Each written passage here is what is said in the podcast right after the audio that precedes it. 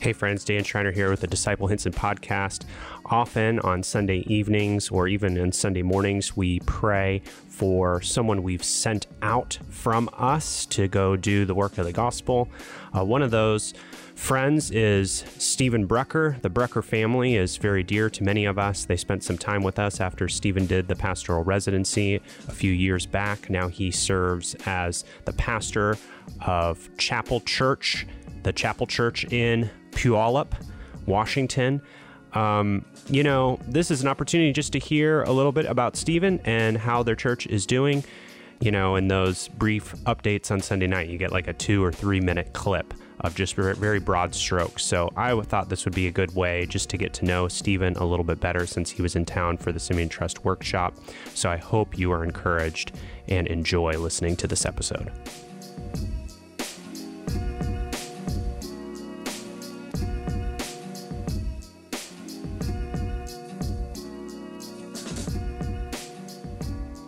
All right, Stephen Brucker, welcome to the Disciple Hinson podcast. Thank you. You told me you told me months ago keep doing this podcast. I did. So thank you for that encouragement. Little did you know that that was going to lead to me inviting you to join us here in the studio. We've put our lunches to the side. They look delicious. We're we're smelling them. We're in the middle of the Simeon Trust workshop. You've come down with some brothers from your church. Right but we want to hear a little bit about you. Um, I would think that most people listening know who you are, but uh, refresh our memory and introduce yourself uh, to those who do not know you. So, who are you? Yeah, I, I um, my name is Stephen Brucker. I was a resident, a pastoral resident. I think it was five years ago. If sounds right, it sounds we'll right. I it. was with Jeff Wolstenhume, Bondin, Austin Davis, and myself. That should make four. What a great class. I, I, I think that's right. Yeah. And did you guys do anything crazy during your your residency? We what did you do like a, a resident trip? Did um any good stories from that pastoral residency class? Uh, I'm certain there are. That whole season was a little bit of a blur. Um, Why was that? Uh, Why was it blurry? Oh, um, it, it, was well I, I, do remember one story i remember uh, we went i think the entire staff went to the beach yes and um, i think austin had never been to the pacific ocean the pacific ocean so he went swimming and little did he know that it's colder than the atlantic ocean yeah yeah he was pretty pretty chilly. So that's the story. That's it's a great story. I think Austin told that story on this very podcast episodes ago. He did, and um, so it's not my story. Well, you verified. I watched it, it. It's it's true. I it's watched a true it. I story. laughed. It was very enjoyable yeah. as we sat uh, yeah. warming ourselves. Yeah, we played a lot of ping pong. To who is to the best through. ping pong table tennis player in your class? That's certainly me. Yeah. Yeah. You how far back do you stand from the table? Well, I have a twin brother and grew up with the ping pong. Uh, oh, okay. So and who who wins between you and, and twin Steven? Oh, definitely me. Okay. Yeah. Are you guys identical twins? No, he looks more like you than me. Oh, weird. It, we are fraternal twins, so uh, he's my womb mate. Okay. So, uh, where does he live? He lives in Seattle. And where do you live? So I live in Puyallup, and I'm pastoring a church. So I was doing the pastoral residency, and a man came in and sat a, a pastor in the Tacoma area sat in on one of our discussions. Little did I know he was retiring and he was checking out Hinson and looking for his replacement.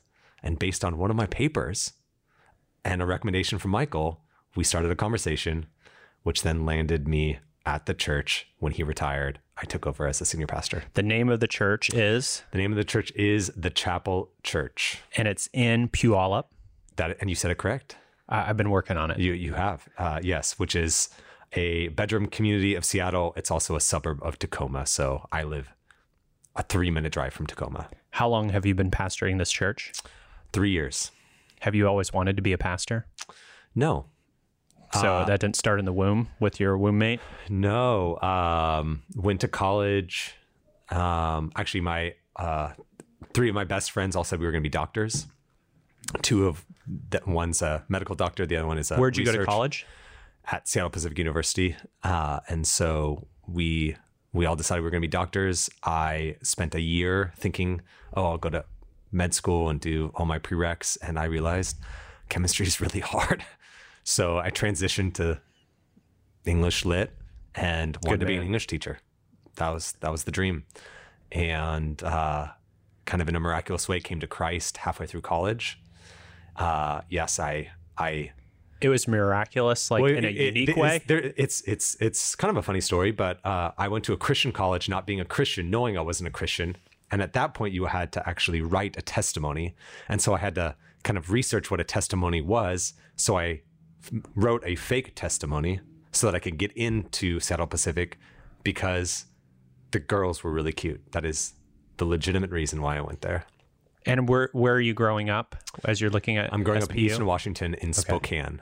And Okay. so um, So Catholic family? I grew up Catholic, and you see uh, how I stereotype Spokane just like that? you, you did, you Yeah. did, yes, yes. We I grew up in a kind of a German Catholic family. My parents were both professors, so you went to At college. Gonzaga? They were at Eastern Washington University. Okay. mhm. So uh, So you wr- write, you find this, uh, you steal someone else's testimony, you submit it to SPU, basically, and then you're And I get accepted. I, I get in. And uh, was was it worth it? Uh, it was uh, well, I met Christ halfway through. So um, and that's that's a story. For You went time. looking for cute girls, and instead you found Jesus. Yeah, actually, uh, as a freshman, I prayed. I believed that there was there was a God. I was scared of him, and I just said, "I'm gonna have four really fun years. Stay out of my way, God." That was literally my prayer. And Wow. God did not listen to my prayer, so He did not stay out of my way. He uh, blew up my life, and uh, Did he use an individual? Does he did he use a ministry? The, just the Bible, uh, the Holy Spirit. uh, yeah, He used all of that. But Okay. the short of it is, I, I, my twin brother and I, all, Uh-huh. all, we both loved the same girl. Was he at SPU? He was not. He was at Gonzaga. Okay. And uh, his I I got her. It was his prom date. I got her. Was she her. also a twin? No. Okay. No. Yeah. I wish. Yeah, I guess I and it out. wrecked our friendship. Me Oh, doing man. that. And then sh- when I was her date at her sorority dance at the University of Montana, she dumped me and and went after another guy. And that was my. I had everything and I lost everything in one sorority dance. Wow. thought, okay, this isn't working. And so in I just said, all right, God, I'll give you a chance. And in God's providence, literally the next day, a guy in my dorm room said, Hey, do you want to join a Bible study that I'm leading? And I said, Yep, I'm giving God a chance. And that was it. He just started pouring into me. That's how it began. Wow, that's a yeah. Thank you for sharing that story. And then from did you see your life pretty dramatically change there in college? Like, did you start like going to church, reading your Bible, uh, even um, discipling others in college? Yeah. So, so then this guy who was um, a member of a church, uh, he started discipling me. Uh, you know, he, he one time he pulled me aside and said, "Hey, we got to have the- a conversation about um, getting you baptized." And I told him, "Oh, I'm already good. Um, I already did that as an infant." that. And he said, um, "We're going to have another conversation." So we had a Bible study, and then he would we would go to University of Washington and do evangelism. And so he just, I just assumed that that's what everyone does. They they read their Bible at 6 a.m. He'd invite me to his room and then his apartment. So it was about a year or two where he just really poured into me within this local church that he was a part of. And yeah, my yeah, I started uh, going overseas on short-term mission trips. And, And this whole time, you're still thinking I'm going to be an English teacher. You're just following Absolutely. Jesus as, but Absolutely. okay, absolutely. okay. So when did that change happen? When did you start thinking, hey, maybe I want to pour into people like this dude's polar? What was his name? Uh, his name is Noah, Noah Fletcher. And um, uh, I was set to do Teach for America, I thought, when I uh, finished graduating. Uh, uh, and then uh, my senior year, I spent the summer in West Africa and I preached a sermon in Sierra Leone, and it was the worst sermon ever. And I got back and I thought, I want to. I want to do better than that. I mean, it was really bad. Like, I'm certain angels were telling God, like, dude, don't let him, shut him up. Like, it was that bad. Uh, and and I thought that was really fun. And so I just thought, all right, maybe I want to do the ministry thing. and I loved my Christian college and thought maybe it would be in the context of College ministry. college ministry of, Okay. of some sort. And so parents were professors. So I was like, oh, you just go to graduate school. So I just went to graduate school and I only knew of three seminaries in the entire world Fuller. Mhm. Um, That's where my pops went. Yep. Uh, and then I knew Regent. Okay. um, being from Seattle. Yep. And then I knew Western because someone gave me a book from a professor. And so I started dating a girl who grew up in Portland. I was wanted to propose to her and marry her, who I subsequently did. And Her name so- was Lisa and is Lisa. That's exactly right. Uh-huh. So then I was like, oh, no brainer. I'll go to seminary down in Portland. And so you started seminary um, right. at Western. Where were you going to church in Portland? So for uh, f- uh, four years, we were down here and we were at Mosaic in Northeast uh, early on with the original kind of church planter Okay. was there. Okay. Before Tim came. Okay. Okay. Tim came at the end right as we were leaving. And you and Lisa get married while you're in seminary. That's right. You start a family. Start a family. How many kids do you have now? We have four children What are their names? Uh, Sadie, Calvin, Graham, Whitaker. Excellent. That's right. And uh, so you're did you enjoy your years in seminary? Yeah, I I, I did. I was I was that guy who had who didn't know anything, and uh, Except ping pong. except for ping pong. Uh, oh yeah, um, and I didn't you were a bad anything. preacher. Didn't know any. Didn't know anything. I remember the first time I saw Todd preach uh, a sermon expositionally, and thought I don't even know what he did there, but that was something else Something else is Yeah. like in a good way. in a good, in a wonderful way. Like I, I can't put my finger on what he did. Uh huh. um, to um, I remember we were having a class discussion on elders, and I just assumed they were talking about old people. Sure. I was just that green. I didn't know anything, but it was just all wonderful, and it just exploded my mind, and was really grateful for those three years. And what'd you do after seminary? Then we came down. I went on staff with the Navigators, and Came down to Oregon. Yeah, Oregon yeah. State. we we went down to Oregon State University in Corvallis and did campus ministry. And at that point, the Navigators were only focused on fraternities and sororities. And you were in a fraternity when you were at SPU. No, there's Or- no fraternities and sororities. Oh, okay, okay. and so uh, one of the strategies that the Navigators had is they would place um staff in fraternities and sororities as house parents.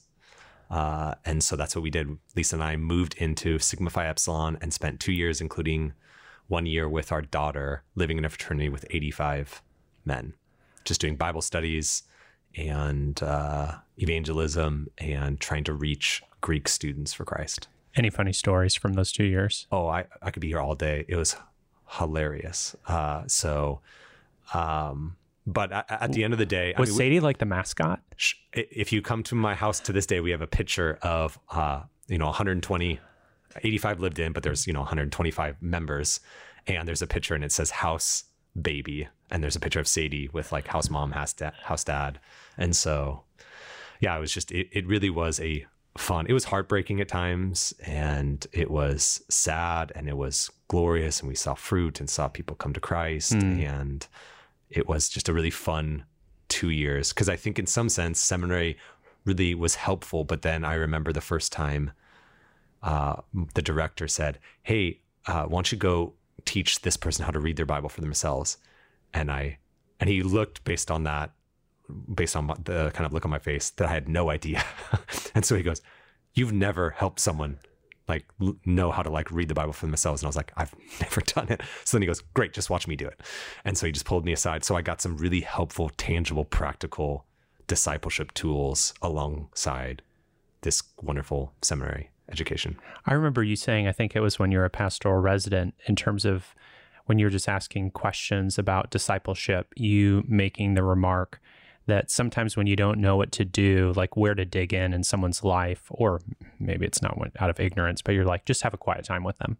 Just like open the Bible and uh, read the Bible, talk about it, and pray. Um, and I, for some reason, when the way the way you said that, and just the way you broke it down, just simply, really struck me. Um, is that what you were? Uh, did that start to develop during those years, and as you were doing ministry, or was that did that kind of come later as you were a pastor? Oh, I, th- I think it would, it, the seeds of that were definitely there. So just uh, it, you know being trained in the sense of kind of the rhythms of navigators. It really is. They say uh, connect relationally, open up the God's word, and pray together. That's mm. it. Just that's it, it's as simple as as that. So that's kind of what we did. And uh, do you still encourage that method even today as a pastor when you're like, people are kind of like, how, how do I grow as a Christian? Like, how do you, what, what's just like a couple sentences that you'd say to them in terms of what to do? Well, I don't know if this is directly answering a question, but I, I think sometimes when we use the word, oh, this person's, oh, go and disciple that person, people are like, that just is, no. that's really, really scary. Right. I don't, I, I haven't been to seminary. yeah. Yeah, exactly. And I yeah. want to just say like, oh, this is really, really simple. Just mm. what do you do in your quiet time? Uh, you do this, just do it with someone else. Just connect them to God's word. Talk, I'll apply it to your life. That there's a simplicity to how we can do this, or read a good Christian book together. And so, in many ways, the seeds of what was going on there are blossoming more in trying to create a culture of that in the church. Mm. That's great. Um, you're you're probably sitting there, Stephen, because uh, we were kind of doing this podcast impromptu, mm-hmm. um, wondering what the point of this is. But this is really, I think, this is encouraging. The point of this conversation, and maybe even our listeners are wondering. So, what what are they talking about? I thought it would be helpful to hear how the Lord worked in your story. So, a chance for people to get to know you, and as but then when you um, first started uh, encountering some of the things that Hinson really believes in. So, like you're here, you mentioned Todd the first time you heard him preach an expositional sermon and how how that really struck you um, you, you talked about in seminary, learning about elders. These are things at Hinson that we're known for because we're kind of weird in this way in, the, sure. in, the, in our culture to be talking about these things, uh, like elders, like expositional preaching, uh, like we're doing here at this workshop. So you encountered those things in seminary. You're all about discipleship and coming alongside uh, young people there with the Navs. Um, but then when I first met you, uh, at least the first time I remember, we we were sitting down in the offices where First Image is now of the annex. Right. Yeah. And uh, you were serving as an associate pastor, and we mm-hmm. just connected over being associate pastors. Sure. Uh, you were serving at the branch in Corvallis. Mm-hmm. Um, how did you go from kind of a parachurch, like serving in a parachurch context, to now you find yourself serving as a pastor of a local church in Corvallis? Like, um, was that an intentional move, or how did how did that happen? Yeah, um, I, I was only on staff for three years with the Navs, and I about a year and I realized I just think differently, and I wanted to do um, even campus ministry, but do it in the context of the local church. And my story is I didn't grow up in the church, so I grew up. Uh, well, I grew up in the church, right? I grew up in the Roman Catholic Church, and and so though you know, reading books, doing seminary, all those sorts of things, and then doing tangible discipleship. The idea of what a healthy church looks like, uh, even what a, a not healthy ch- church looks like, uh, like that was, I just didn't grow up in that context. And so then I'm a member of a church, became friends with Josh Howarth, and an opportunity to plant a church in Corvallis came up. And so he asked if we do it together. And so I served as the associate pastor there for um, about five years. And I realized personally that, I mean, when you plant a church, you don't have a lot of time to make sure your ecclesiology is straight. You're really just building this thing in the air. Really. And so I, I use the frame of it just felt like I was theologically duct taping things together and throwing darts at a wall and hoping things stuck. Hmm. And uh, and, and, you know you you start something and then you're like that didn't work then you kill it and all these sorts of things. And one i, I was um, i asked uh, i think it was five or six members about to give me some feedback as an associate pastor which is a wonderful thing to do but it's a terrifying thing to do.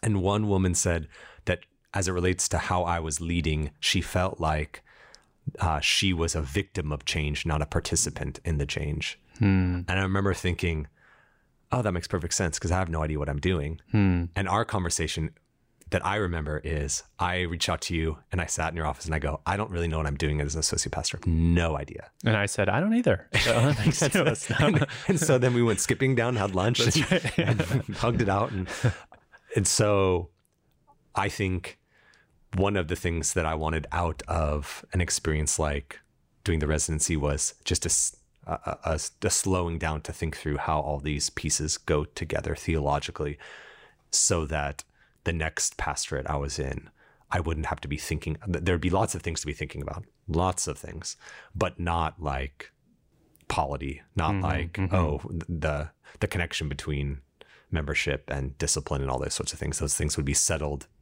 and hopefully, Lord willing, implemented, and I could put my energy in other things. So that was just really, really helpful. But I'm telling you, the sell for the residency was a rough sell for me. How so? Well, I remember Josh brought it up to me because Michael brought it up to Josh. For you. For me to do the residency. Yeah. And I remember the sell I gave to my my wife because I had I was almost finished with my doctoral ministry. Uh-huh. And I thought, okay, I'm 33, 34, have a house that we bought with our right next door to a, another elder, one of our best friends. You know, our kids are running back and forth from, you know, this hole in the fence. I had the church that I loved that helped plant. Uh, we, we, had a salary. We had um, roots. Our kids were in school.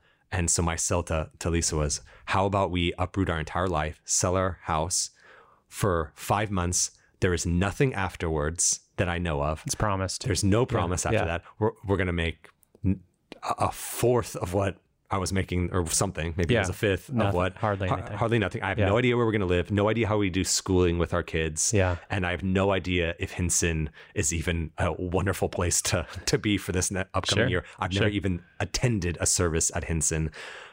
Uh, why don't we do that? And it's funny because I, I, it was the worst marketing sell pitch a husband has ever given to their wife. And I remember my wife just turned to me and she goes, No, I'd be open to it. and I was trying to, I was hoping that she'd say, Heck no. Yeah, yeah. And that's when I knew, oh no. Uh oh. Here, here you come. Here we go. So, so you came. Oh. What and uh, I mean, you did you did know you wanted to be shaped in terms of your ecclesiology, thinking about polity, thinking about things like membership, thinking about things like discipline and what uh, what a pastor and an elder is to be about. Um, you, so you left that uh, pastoral position at the branch. You came here. You spent time with those dudes you mentioned earlier when you weren't watching mm-hmm. Austin run into the Pacific Ocean. You were reading books, right. writing papers, hanging out with us, thinking about these things probably more than you ever thought you would. And uh, what was m- maybe one or two uh, takeaways, something that you took away from your time with us? This is probably not the answer you're looking for. I'm not looking I'm, for an answer. Uh, we we were I was I was exhausted. So Josh was on sabbatical that the summer before um, I was I didn't know it, but I was just really tired. So when people talk about how exhausted the residency was, it was not exhausting at all. I had no responsibility. I was just reading, writing papers. Uh, that's uh, it was your sabbatical. It felt like a sabbatical. Wow. And so, but but my family was moving, and my kids were having a hard time in that transition. So, yeah.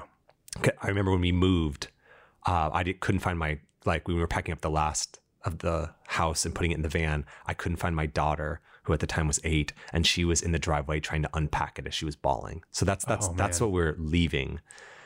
And one of the things is we just felt really loved. And it wasn't who is this person? It was quickly folding us in to the life of the church um, and just doing life together, having conversations, um, encouraging my family speaking in to my family and so many people did that hmm. and mm-hmm. so we just very much felt cared for so you know after the residency i just i, I got a job at multnomah university and i just thought like we're just here like mm. can provide for my family i'm not uh, like I'll, I'll, be in I, I assumed i'd be in pastoral ministry at some point but i was just like it, it'll come when it comes because we just felt uh, a, a, joyful encouraging welcoming um, christ honoring community here and uh, was just really thankful for that. Like so, it was so good for my wife, so good for my family, and I can't imagine doing all the work if my wife and family weren't supported in that way. Mm-hmm. Uh, Stephen, I could talk to you all day long. Um, those were you guys were here how many years then? 10 Just months. 10 months, not even a full year. No. But you guys invested so much. It felt like, in relationally in the life of this church, it felt like you were here much longer. And we really appreciate the the updates that we get from you of how things are going there at Chapel Church. Um, we're basically out of time. You and I both have to run off to our small groups. But what are um, I have uh, this is so we're, as PK calls it lightning round. So we'll do lightning round here, but they're pretty substantial. They're not like what is your favorite color, but uh, what what are just a few bullet points of things that you're excited that you see the Lord doing at Chapel Church that encourages you as a pastor?